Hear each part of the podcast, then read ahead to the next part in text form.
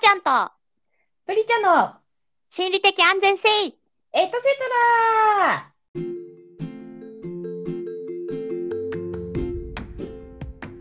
はいこんばんははーちゃんですこんばんは、プリチャです。いやもう9月もねうん。なかなかなかなかでちょっと夜もう寒いなっていうか、うんあたかななんかだいぶ寒いなってなってきてで、まあ、私最近なんかねバカみたいにキウイ食べてるんですよ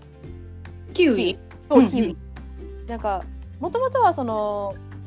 なんだろうシャインマスカットとかなんか巨峰とか梨とかそういうなんか、あのふるさと納税的なやつですよね。うんやつがねこういろいろと届くようになってもううん貴族の気持ちで浮かれてたんだけどうん。あのなんかキウイがその、まあ、お肌にいいなんていう情報をねちょっと耳にしまして、でそれで、まあ、スーパーなんか行った時にキウイをあのよく見るようになったの。うん。でそしたらあれ意外と安いじゃないあれ年中あるじゃないみたいなうん。感じで、あのまあ、1日1個うんうん。あのスプーンですくって食べてるんだけどうん。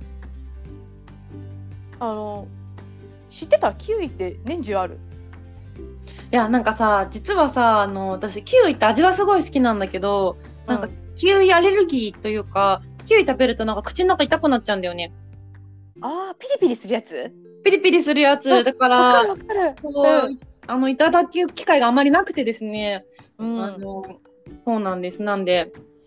そっかこう。わかるでもねわかるよ私もねちっちゃい時はそれで好きじゃなかったキウイがうんなんかピリピリするから、うんえもしかして私ちょっと鈍くなったのかな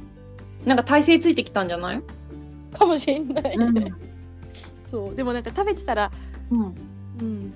なんかでも体にいいのかもよくわかんないしそのなんていうの皮もさ食べれない、まあ、食べ食べていいのかなわかんないけどうんうん。だからちょっと毛がもしゃもしゃしてるしってうん思ううけど、んでもなんか果物を食べるってすごいいいなって思ってそれが一番ねなんか感じられるのが秋かなとかって思ってるんですよね。うんうんうんそうなんかいいろんなさなんとかな秋なんとかな秋って言うけどなんか一番最初に秋を感じさせてくれる食べ物っていうのがなんか果物かなって思ってて。あー確かにねなんか私はさすごい秋を感じるのってさセミが鳴かなくなって秋の虫が鳴き始める頃、うんうんうんでなんかさすごいパタってあ秋の虫鳴き始めたなあそういえば昼セミが鳴くなか鳴かなくなったっていうさ、頃があってさ、結構なんかそういう時にあ秋だって思ったりするね。そうだねなんか夜さうん突然リーンリーンみたいになった時の、うんっうん、て感じのなんかそうそう わかるあるよね。あるでさ、なんかもうそその日さ泣き始めるともうその後ずっと泣いてるじゃん。あの翌晩も翌晩も、うんあやっぱ始まったんだ秋っていうなんか感じがある。あるねわかるそれは、うんあるななんかでもほらなんかそういう虫のさなんかスズムシとかのうん鳴き声、うん音うんあの日本人にはそういうなんか風流みたいな風に聞こうえんるけど、あの外国の人とかからするとただの、うんなんかノイジーなんうんうかん雑音にしか聞こえないっていうじゃない、うんうんあれもなんかどういうあれなんだろうって思って外国人でもずっと日本で生まれて暮らしてたらさそれはそれで風流っていうことになるのかねそうねなんかそれ以外のなんか別の観点でそういう季節を感じる音とかっていうのがあるのかもしれないよね。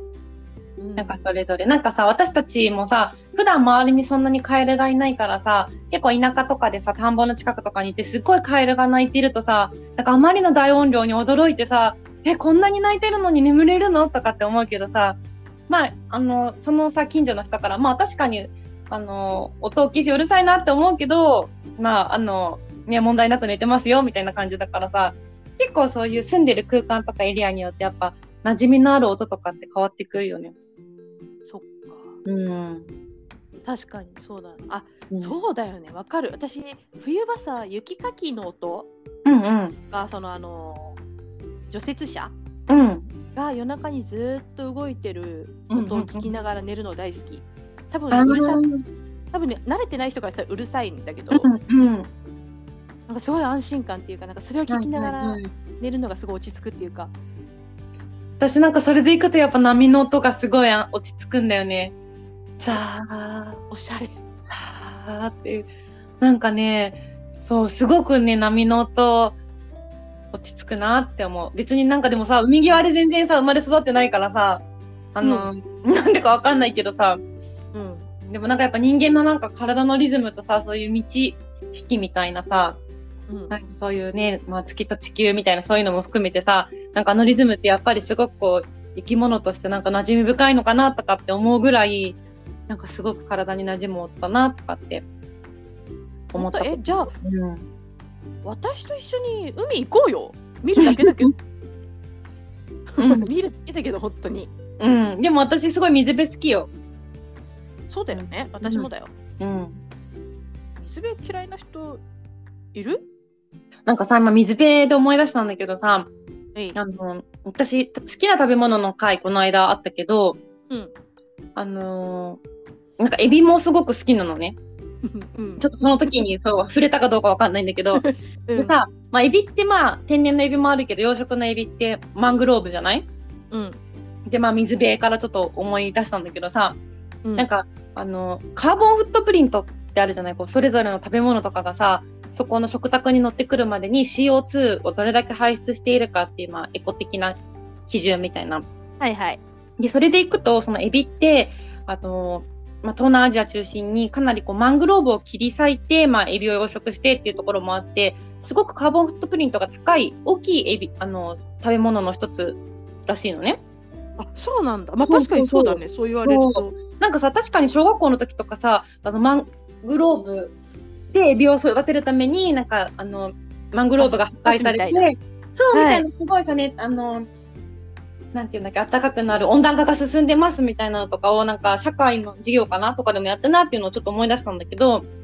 やったなやったやったそうでもさそういうそれでも私はまあエビって美味しいじゃないはいでねなんか最近調べてて知った言葉があってうん植物性エビっていうえ植物性エビそう、植物性エビって聞いて、え、なんか混乱しないえ、どっちそれ何と思って、うんなんかそう何と思うじ ゃん。で、なんうか、すごい混乱したんだけど、なんか餌が植物なのかなとか、 うんえ、どういうことみたいな。でもなんかね、まあちょっと私調べによるところなので、ちょっとあの怪しいんですけど、私が調べたところによると、植物性の材料から作った非常にエビに近い、あなんて言うんだろう、お肉とかでさ、お豆腐か大ら豆ミット的なことそうそうそうそうみたいな形であのエビを再現したものっていうのが今結構着々と増えてきているらしいの。ええなんかね、うーん、こんにゃくとか使ってたっぽいんだよね原材料をちょっと調べたらあ他のもの忘れちゃったんだけどあのプリプリ感を出してくれるの多分ね多分そうそうそう。う んでなんかそれなるまあ、あのその代替で使うと、まあ、エビアレルギーの人も食べれるっていうのもあるし食べられるっていうのもあるし、まあそのカーボンフットプリント的な観点でも、まあ、エコなんですよみたいな話を聞いて、うん食べてみたい植物性エビどこで食べられるのって思ってる今日この頃ですね。確かにいや、うんえちょっとそれえーいいじゃんだってそしたらさなんだっけ、うんコレステロールだっけなんか高いよね、。エビってことの業うんうんうん。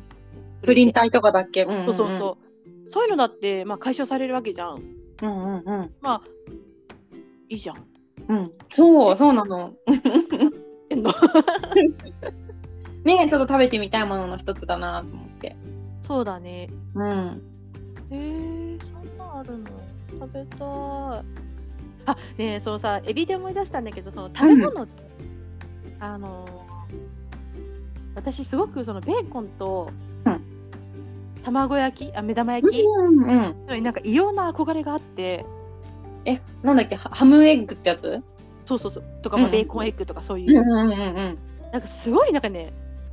好きだって思ってるんだけど別にそんなねちっちゃい頃からうんそれを食べてた記憶ってないのよ実際は。うんうんうん。でなんでなんだろうって思ってたんだけど私ハウルの動く城あるじゃないあの、うんラジオジブリの、うんあれのあの出てくるベーコンエッグがどうもなんか私の中の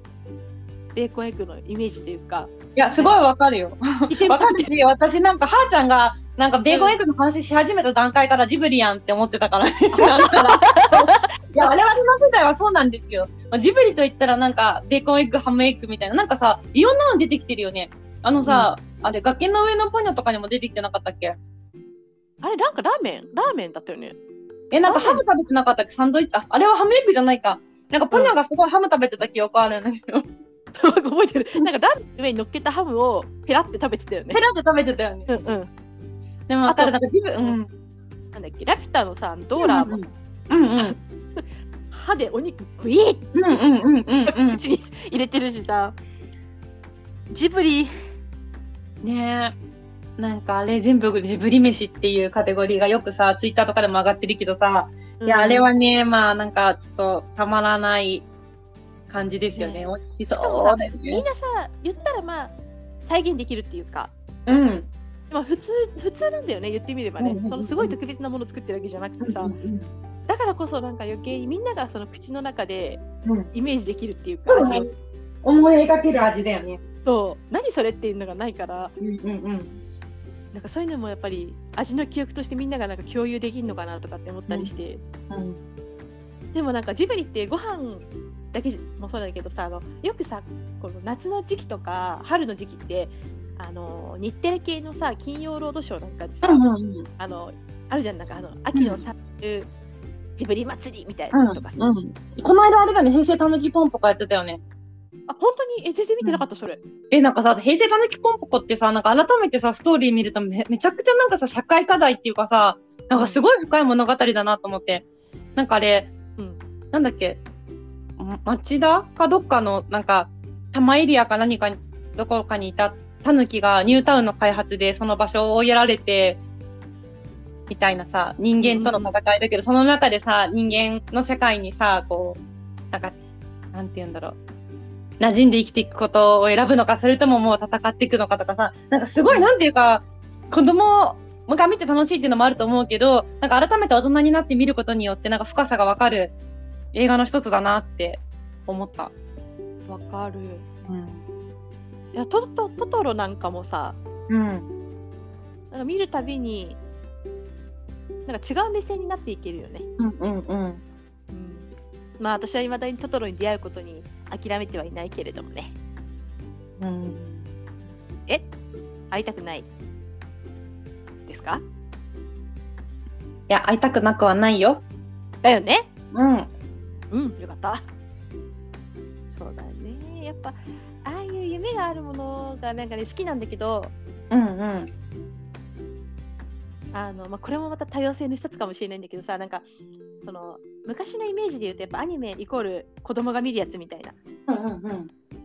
まあ、イメージがあったじゃない昔って、ででも、別に実際今アニメって多分さ深夜にやってるやつの方が多いと思うしうんジブリみたいにさ誰が見たって面白いうん。いいなってものとかもあるじゃない、なんか、いいものはいいっていうのでそういうなんかどんな作品であっても、うんなんか自分は好きって言っていきたいなって本当思っててうん。それが言えるなんか世界というか世の中だったらいいなって、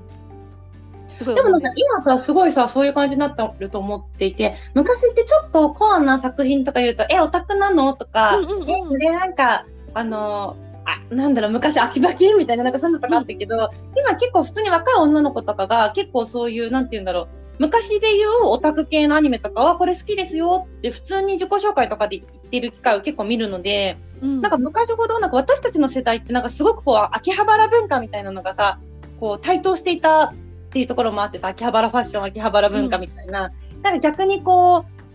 アニメっていうものに対してすごくこう固定観念あったけど多分ね今の若い子はあんまりそういうのないんじゃないかなって思っている若い人と話すと。やめやめてその若い人とか言うのも そうだから多分うちらうちらみたいにアニメだからとかそういう感覚多分あんまりね逆に若い人たちの方がないと思う。確かにないかもねその、うんなんかたくさんありすぎるから今って選択肢が好きなもの、う見るものとかのうんだからなんかバラバラで何もないっていうか問題ないというか私はこれが好きああそうそうそうそうなたはあれが好きみたいなうん、でもそそんなの感じする。年配年を取れば取るほどその娯楽が少なかったから